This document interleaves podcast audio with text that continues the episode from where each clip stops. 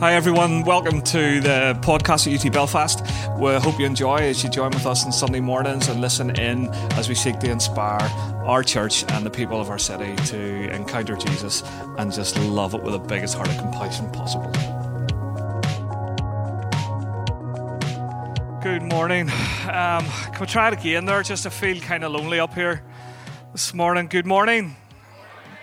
Okay, so um, my name's Stephen, for those who don't know me, and I um, we've been on a bit of a series called Awake uh, on Sunday mornings. We're joined with four other churches, and the whole thing is for one hundred days, and we're trying to say we need to wake, and you know, last week we were talking about awakening even in our enemies, um, and that's always a difficult challenge. Today is this sense of around a hard heart, and Um, obviously, there's nobody in here with a hard heart in the room, um, so you could probably switch off now because it's not for you. But uh, we're we're going to talk about that hard heart, and um, we're going to talk about some of those things. But before we do anything, we're going to get into the life of Paul in a moment, and um, if you don't know who Paul is, we'll, we'll explain some of that. But before we do anything, I, I want you to look at my hands, okay? So throughout this, you're going to see this. When you, when Ben and the guys get back up to play, you're going to notice that on their hands they have this word, scars. Okay, scars. So before I go any further, what I want to do is ask you to understand that I stand up here with scars. That everybody that stands up and declares to do anything for Jesus Christ does it with scars. We've got scars in our lives and scars in our hands. The only thing that Jesus kept from the crucifixion was his scars. He turned up for his disciples and he said, look, look, I, I was stabbed here and I was nailed here. Look at these scars. He kept his scars because to keep your scars is to keep the proof, to keep the evidence that Jesus Christ, the Son of God, can heal the deepest wound, bind up the deepest broken heart. He can make all things new. So if you've got scars today, you've got proof. You've got evidence. You've got some evidence in your life that Jesus Christ has healed you, because scars are healed wounds. So I want you to embrace your scars this morning.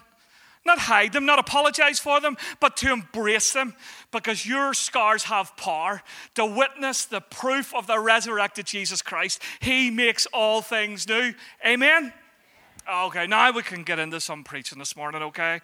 So we're going to come here with Paul. We're going to ask the question, can a life be transformed? Have you ever found yourself going in the wrong direction? Okay, I was thinking about this and I had to narrow it down. You start at one hundred and then you sort of work your way down. And, well, I do. And so I, the memory that I can remember was one of the moments that I thought to myself, oh, I am definitely going in the wrong direction. It was the first time that I went to America and decided to drive for myself. I was on the I four in Florida. Um, I thought I was going in the right direction until a car or two or ten started coming towards me in the opposite direction. And then I realized for a moment I was on the wrong side of the road on a highway in America. It was dark. The only thing that gave it away was the bright lights in my eyes. At that stage, I had to do a U-turn on the highway and go. Somehow I managed to do this, somehow I managed to get there, but it's amazing, going the wrong way. There was a, a gentleman who invited dynamite. Now, have you ever heard of dynamite? He actually used a biblical term, uh, uh, dynamis. Uh, it, it means explosive power. Um, and, and he invented this controlled substance that could be used to explode things. He was this guy called the King of Dynamite. He was um, the king of everything that goes boom. Okay, so the things that kill people, the things that, you know, like uh, bring wars to an end, you know, those sort of claims of manufacturers of of death. Um, and, and he manufactured these things. He made himself an incredible amount of money. And then one day he was reading the paper, and his, his brother Ludwig had passed away. But there was a European uh, journalist who had got a few things mixed up. And he had put in this story, and instead of a commentary about his brother Ludwig passing away, he wrote in, "The merchant of death is dead." And he put in this man's name, Alfred Nobel. And Alfred read this, and what is claimed is that in that moment, He had such a realization of that's how people saw him. If he was to die in this moment, that's what they would celebrate. The merchant of death is dead. And he got a chance that not many people get. He got to read his own obituary. He got to read what they would say about him. And in that moment, he decided, I need to change. So what he decided to do was set up a foundation, and he would leave every penny of his wealth into this foundation. He would set up a prize, and he would give his name to that prize, the Nobel Peace Prize. And the king of dynamite, the merchant of death, would now become the greatest ambassador for peace. See, can somebody really change? Can you really change the end of this story?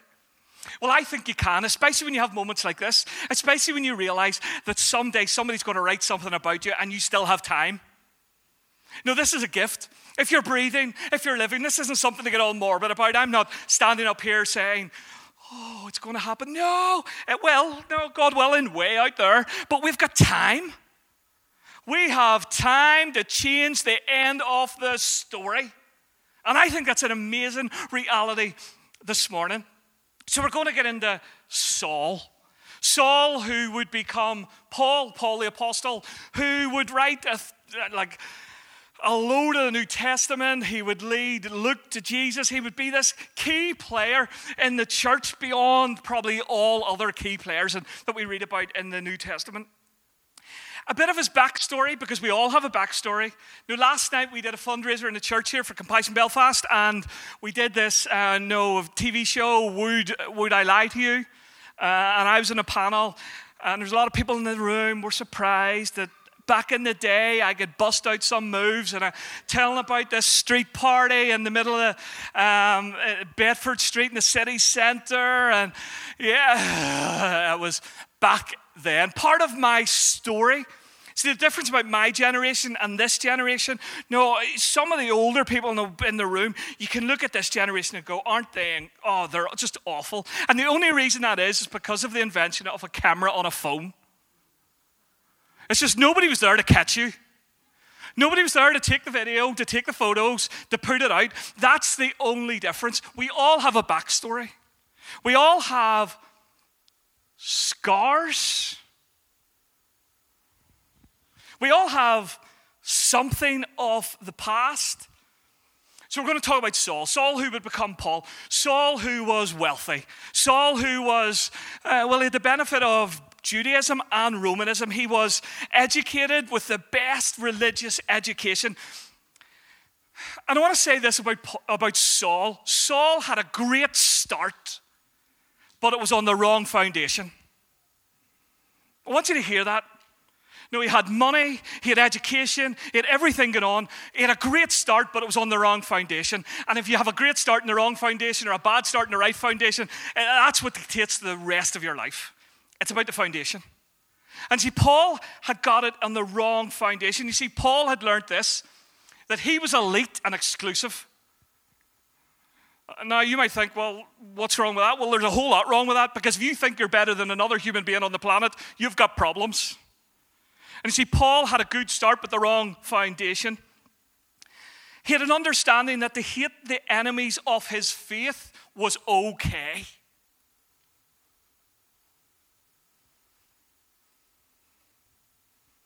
That pride could be embraced.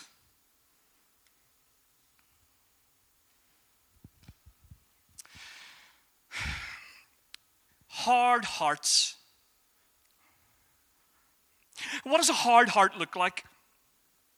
Well, according to Google, it's lots of different things. According to Scripture, it's not quite Google. No, but there's some sort of lining up there. See, a hard heart allows you to hate certain types of people. A hard heart allows you to hate the people that disagree with you. A hard heart makes you feel like you're the most important person in the room.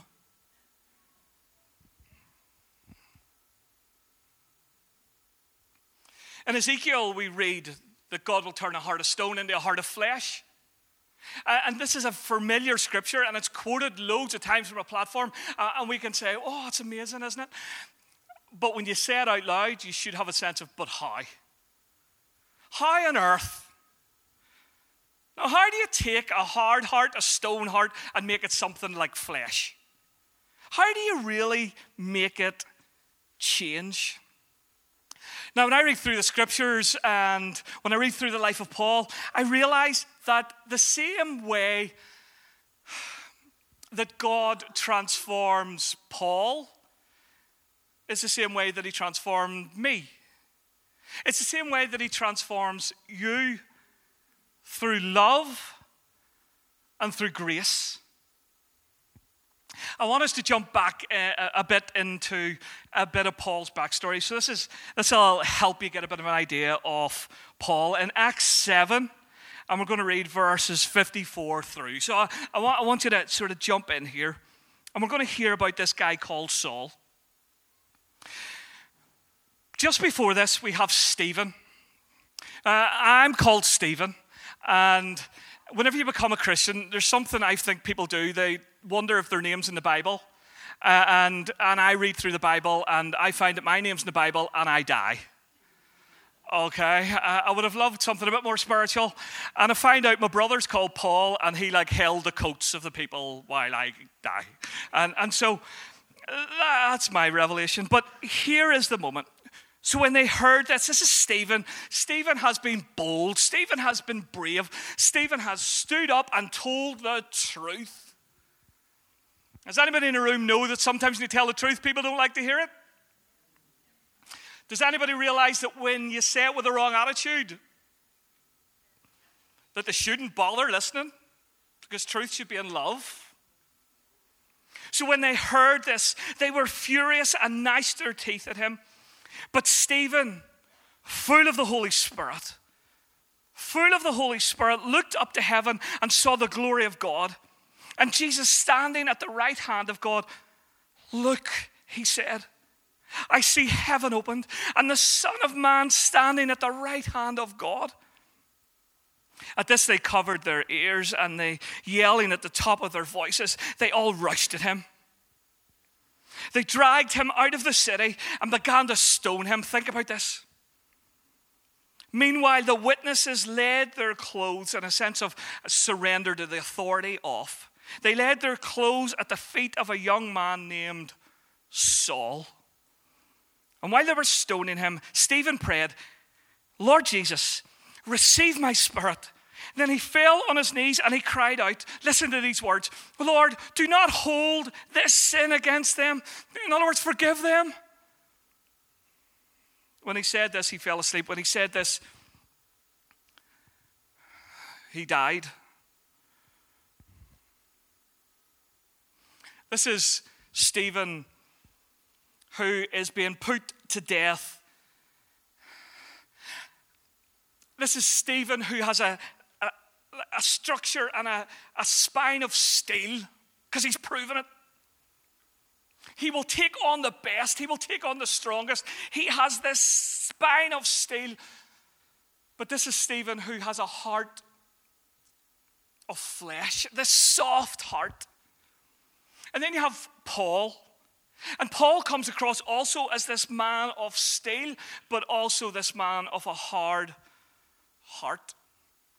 When we read through this story of Stephen and how he cries out, no, forgive them. Don't hold this against them. It mirrors Jesus Christ on the cross, who looked out at those people who were crucifying him. And he says, no, Father, forgive them. They don't know what they're doing. And we, we look at this and we make the comparison, and there's this mirrored reality. And the reality is that Jesus Christ is our foundation. Okay, I, I want to, I've, I've tried to make this point. I'm going to continue making this point. Paul said that we build upon the foundation. Okay, there, that there is only one foundation. There's no other foundation. We don't change Jesus. We don't change what Jesus did. We learn from what Jesus did. We don't adapt Jesus to suit us. We, we look at Jesus. He's the foundation. How he does it is how he invites us, church, through the power of the Spirit, to live our lives. So So Jesus is on the cross, and Jesus looks down at those people who are persecuting him, those people who are hurting him, those people who are causing him scars and pain, and he forgives them. He pours out grace. Now, Stephen is, yes, mirroring the cross, but Stephen is building on the foundation of the cross. Stephen is saying this, that if it's good enough for Jesus, it's good enough for me. You see, whenever I read this, there used to be a movie, well, there still is a movie, it's an old movie called The Matrix. And it was the first sort of movie where they slowed down everything uh, and what would happen. No, before that, somebody shot a gun and the person at the other end dropped dead. And what happened in The Matrix would be, like, they would shoot the gun and then all of a sudden you'd see the bullet. And then it would hit the person who would drop dead. No, but it was it was all slowed down. And when I read this, I, that's where I go. I think to myself, if I was Stephen, the only thing I would be concerned about would be getting out of the way of the stones. No, I'd be like, whoa, wow. That's about as flexible as I get, you know. But my main concern would not be these guys. It would be the stones. Anybody else think that's fair? You see, what we learn from this image is this, that Stephen was more concerned that he kept his heart from turning into stone than being hit by stones. Do you get it? See, his priority wasn't, whoa, whoa, miss that, dodge. His priority was following on the foundation of Jesus Christ. So in all of this, how do I reflect Jesus? We have this incredible moment where we realize that you can be really close to heaven and still make a massive impact on earth. That we see this moment that the Christian faith should impact the moment, should impact the now. That what you are doing and what you're living out should make a difference here and now. We are not these Christians that know somewhere out there over the rainbow is heaven and we're all going to get there someday and, and that's going to be brilliant and that's going to be wonderful and all those things. No, no. Right now, my Jesus makes a difference. Right now, how I respond to the foundations of the cross makes a difference. Right now, how I respond to those people who are hurting me. Right now, how I respond to others and live my life out. All of that matters now. My faith in Jesus Christ should make a difference now. It's not just based on then and history and, well, there was Abraham and there was Isaac and there was Jacob and there was all of those things. Do you know what? They all messed up. They were all a bit rubbish. They made so many mistakes. And we talk about the past like everybody's wonderful. The only person who made a true difference, the only perfect man to walk this earth was Jesus Christ. And he's the only one now that we're called to reflect. Jesus, in the now, that's what makes a difference. And this guy, Saul, saw a man being stoned to death, cry out, forgive them. His faith made a difference in the moment. His love, his grace. Forgive them. Now, Paul had to work a few things out. No, Paul didn't just stop in that moment and go, forgive me, Jesus, I have sinned. Meanwhile, Saul was still breathing out murderous threats against the Lord's disciples.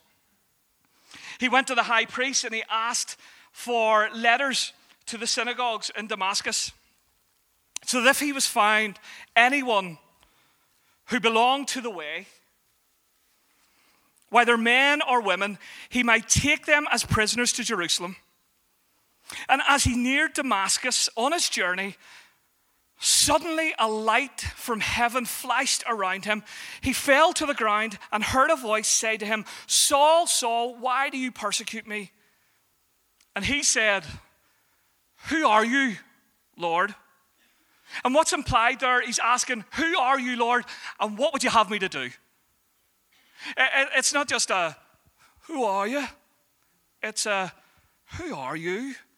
And what would you have me to do? And and we go on from this. Um, Who are you, Lord? Saul asked. I am Jesus, whom you persecute. He replied, now get up and go into the city, and you will be told from there what you must do. Who are you? Who are you? If we're ever going to change our past, we have to ask the question of who is Jesus? Not who are we? Um, I I had sort of decided in my life that I was never going to watch you know, one of those generational programs like where people look into their past and into their history and try to find out you know, if they were related to... The whole plan is, isn't it, that you're hoping that you're related to royalty or somebody famous or something like that. No, probably subconsciously why I don't do those things is because I know it's just going to be bad. It's just going to be like a shipwreck. I'm going to look into my past. It's going to be like murderers, thieves, because it's Scotland. That's where I come from. Then where that's yeah, I understand. And and and, and you know, the, I, you look into your past. But I watched the Ant and Dec one. Uh, some of you may be familiar with it. And Ant and Dec, you, I imagine everybody's heard of Ant and Dec. Uh, and they they were looking into their past, and somewhere in there they were, no, we are cousins. Yeah, like. By forty million years and people and all of those things. But there's something about looking into our past can make us feel like, well, that's nice to know that I'm related to a king or I'm related to a parrot or I'm related to, I wouldn't mind being related to a parrot. That's, that sounds quite good. Um, and and uh, But we we look back, and all looking back does is change our history. But what I want to say to you this morning is this, that when we look into Jesus, he changes our present and he changes our future and he transforms our lives. See, when Paul's on this road and he's like, who are you, Lord? It's the key. If you want to change your yesterday, if you want to change your hopelessness, if you want to change your circumstance, if you want to change direction, if you want to completely transform your life, this is the question, who are you, Jesus? Because when you look into Jesus, you realize he is forgiving. This is Paul. Paul persecuted the church. Jesus is like, oh, but like, I, I want you, Paul. He is so forgiving. When you look into Jesus, you realize that he is enduring. He is like, I'm not going to give up on this, Paul. Paul's like out killing the church. He's like loving life. He's thinking this is the best thing ever. But you know what? I am not going to let go. We, we learn about Jesus who will never let go. And when we look into the eyes of Jesus, we realize that he is kind. And, and I know people say this thing, but honestly, if somebody was persecuting my family and my faith and my friends, I won't want to bring them home for dinner. I'm thinking, you know, let's get a group together. Let's go and sort this one out. Well, there, there's not much in me going, oh, he's killing all the people I love. I know. Let's welcome him in. Yeah. But Jesus does. Do you get it? Jesus is just kind. Jesus doesn't hold the record of our sins against us. How good's that? A few of us are out there going, well, it doesn't really apply to me because I don't really have a big record of sins. Well, this morning, I'm going to play all those moments live on the screen behind me. We've all got a record of sins. And I love this, that Jesus Christ is slow to anger. See, when we look into the eyes of Jesus and we ask, who are you? We discover that he is everything that we ever hoped for, everything that we will ever need, everything that we will ever need to transform our lives. Full stop, Jesus. In him. Okay. So Paul, the chief of sinners, Paul, the now child of God, he saw Stephen. Forgive them. Forgive them. Now, what goes on to happen here is that Paul is told um, to go to a place, and there he'll receive instructions. Ananias is there, and uh, and we're told that he wa- he's walked through Straight Street. And Paul's big fear was this, that Damascus was one of these connected cities. Like, it was like, no, if this Christian stuff kicks off here, it's going to go everywhere. And Saul's like, gotta stop that. So Saul has done everything he can do to stop this. And then what we're told is that he was hit by this light. And you know, I was thinking to myself, hit by this light, what does light do? You know, light seems pretty like, you know, like somebody shines a torch at you, you don't go, oh, no. Or do you? Because if you do, that's weird. But I was trying to think, when does light really affect you? Well, in the morning, you've been sleeping all night, and somebody turns the light on. Does anybody else, like, like I just want to cry. I genuinely feel like somebody's putting two pokers through my eyeballs in that moment. It's like, tss, ah, turn the light on. It's, okay, that's just me, okay. Uh, okay. I know I feel like I'm a vampire. I'm a vampire. I didn't know. I didn't know I am. Count Dracula. It's okay, so, um, so, but what I've realized is that light has its greatest impact when you've been living your life in darkness. And the darkness can be fear. The darkness can just be you're living a crazy, sinful life. And then Jesus turns up. Your, your darkness can be your scars, your past. Uh, and then Jesus turns up. It's when you're in darkness, lights come on, that's what has its greatest impact. And so we go back to Straight Street. Straight Street's like a mile long. And they started here, and where they were trying to get to was about uh, just short of the end of the road. So Paul's been struck by this light. Paul can't see. And then you've got his mates. So this is the great Paul who's going to end the Christian faith, who's going to like sort everything out.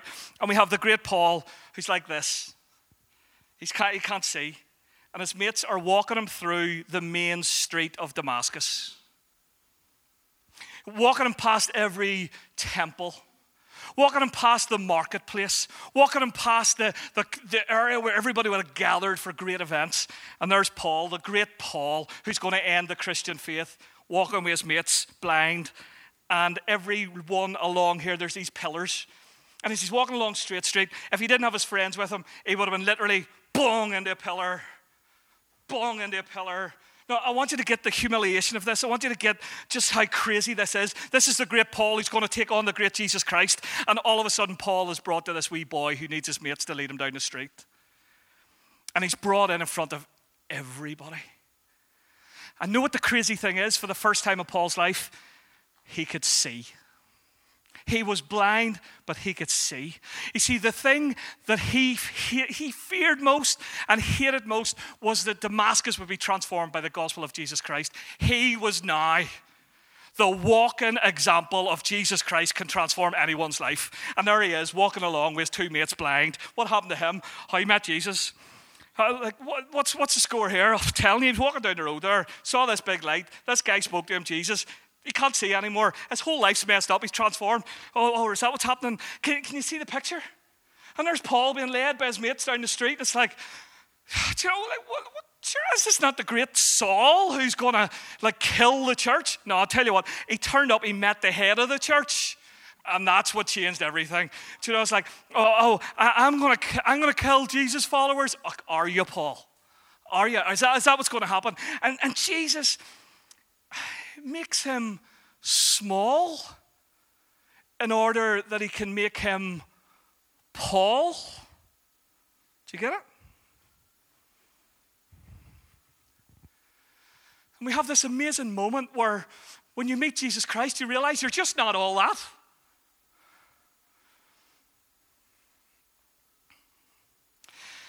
But what I want to say and what I want to finish with is this, that Paul had scars. Jesus kept his scars. Paul kept his scars. Paul was the murderer of the church. The people in the church were terrified of him. The people outside the church were terrified of him. Everybody was afraid of Paul, Saul.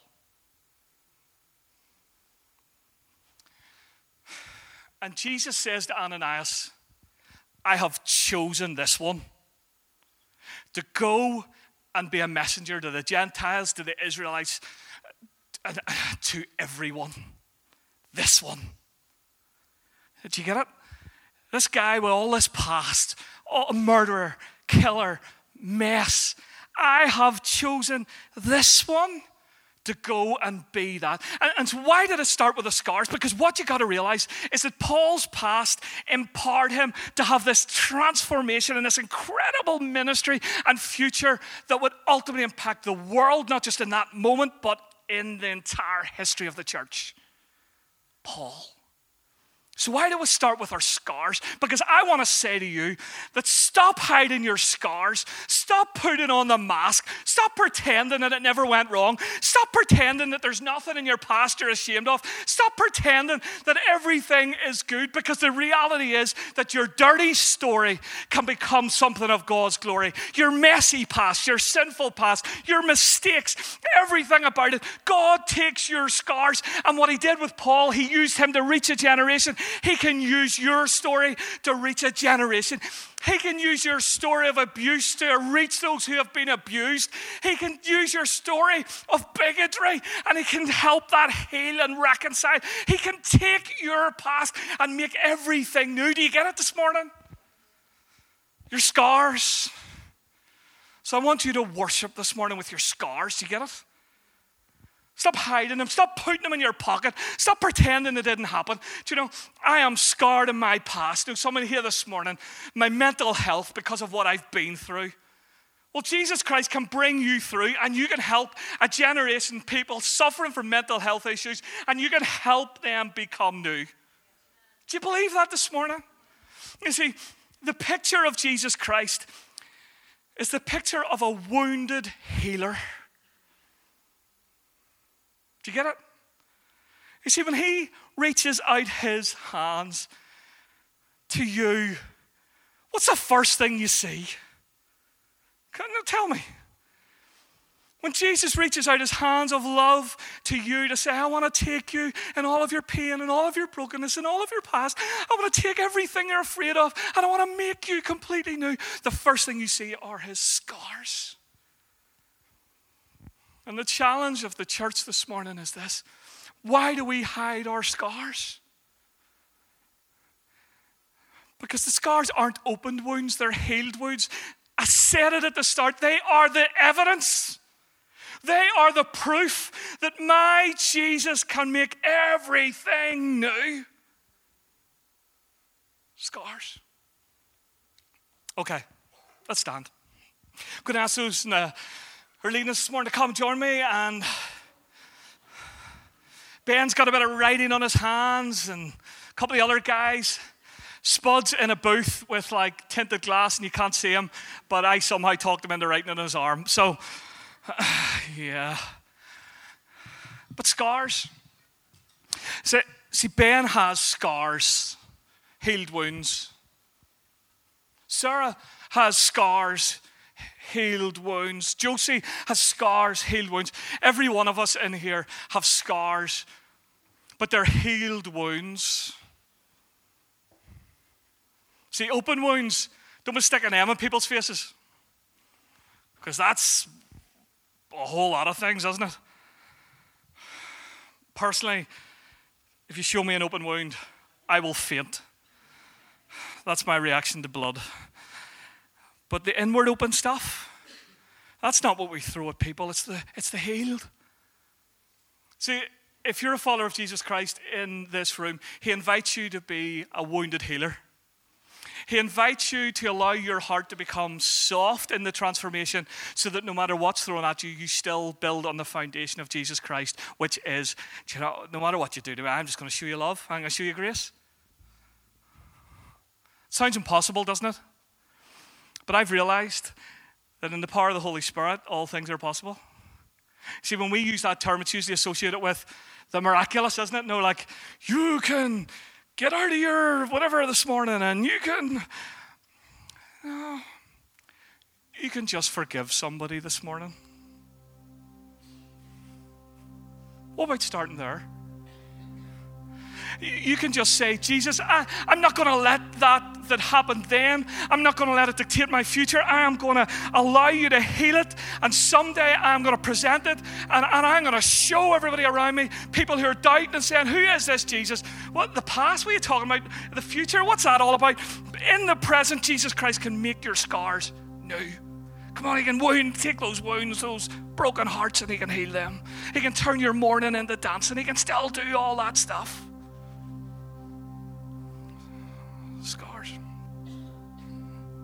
So I want us all to lift our hands this morning as a symbol of we're lifting our scars. We're lifting our wounds that have been healed. And perhaps this morning as a symbolism, you maybe need to lift some hands up with open wounds and say, Jesus, I give you permission to come and to heal. You see, Paul's heart went from hard to soft because he asked the question, who are you, Jesus? And he was overwhelmed by who he got back. And when you're overwhelmed with who Jesus is, you can't help but to go soft. Jesus loves me. This I know, for the Bible tells me so. Those words still like make me want to just cry on the spot. Jesus loves me. And he knows me. And in the past, I have been a mess. In the past, I have messed up. In the past, I have hurt. In the past, I have... But Jesus loves me. Come on. Scars.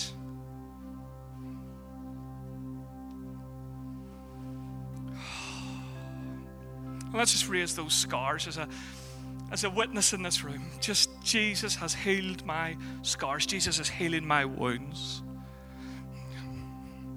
Jesus is healing my wounds. He's healing my wounds. Healing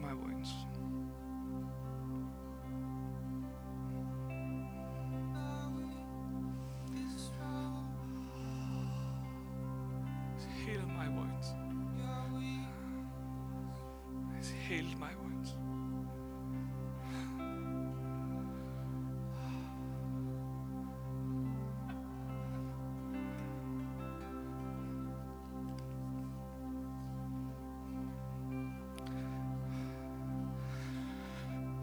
So I'm just going to give you one practical example of how all this works. At the age of seventeen, I was nine stone in weight because I used to go for a walk, eat food, spit it, spit it out in a hanky and put it in a bin. After my mom and dad made my dinner and I ate my dinner, I used to go upstairs and used to make myself sick um, because I was so grossed by what I saw in the mirror. I thought I was just... And that's a scar. But you look at me now. I'm just giving you the evidence.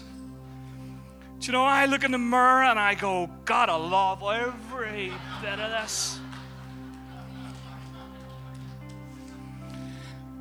But what I'm saying is this, that I can use my scars, healed wounds, and over the years I've sat with many people who have felt just the way I did.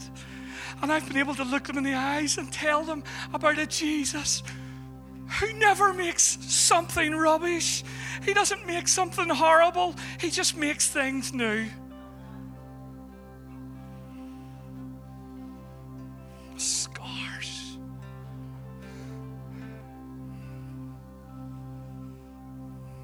Scars.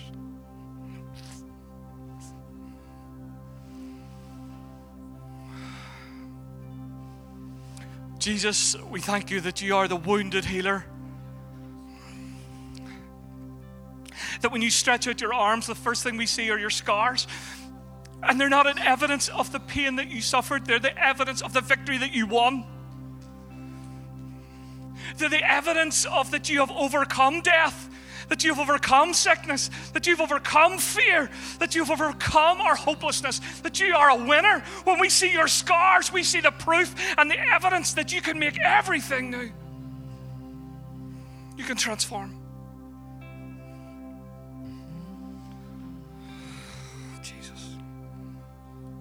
Jesus, we offer our scars. As the power and the proof that the only one who can totally transform our lives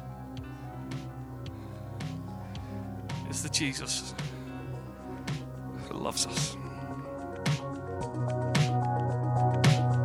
Hi everyone, thanks for listening in on our Sunday podcasts. Check us out on our Facebook, Instagram at U T Belfast.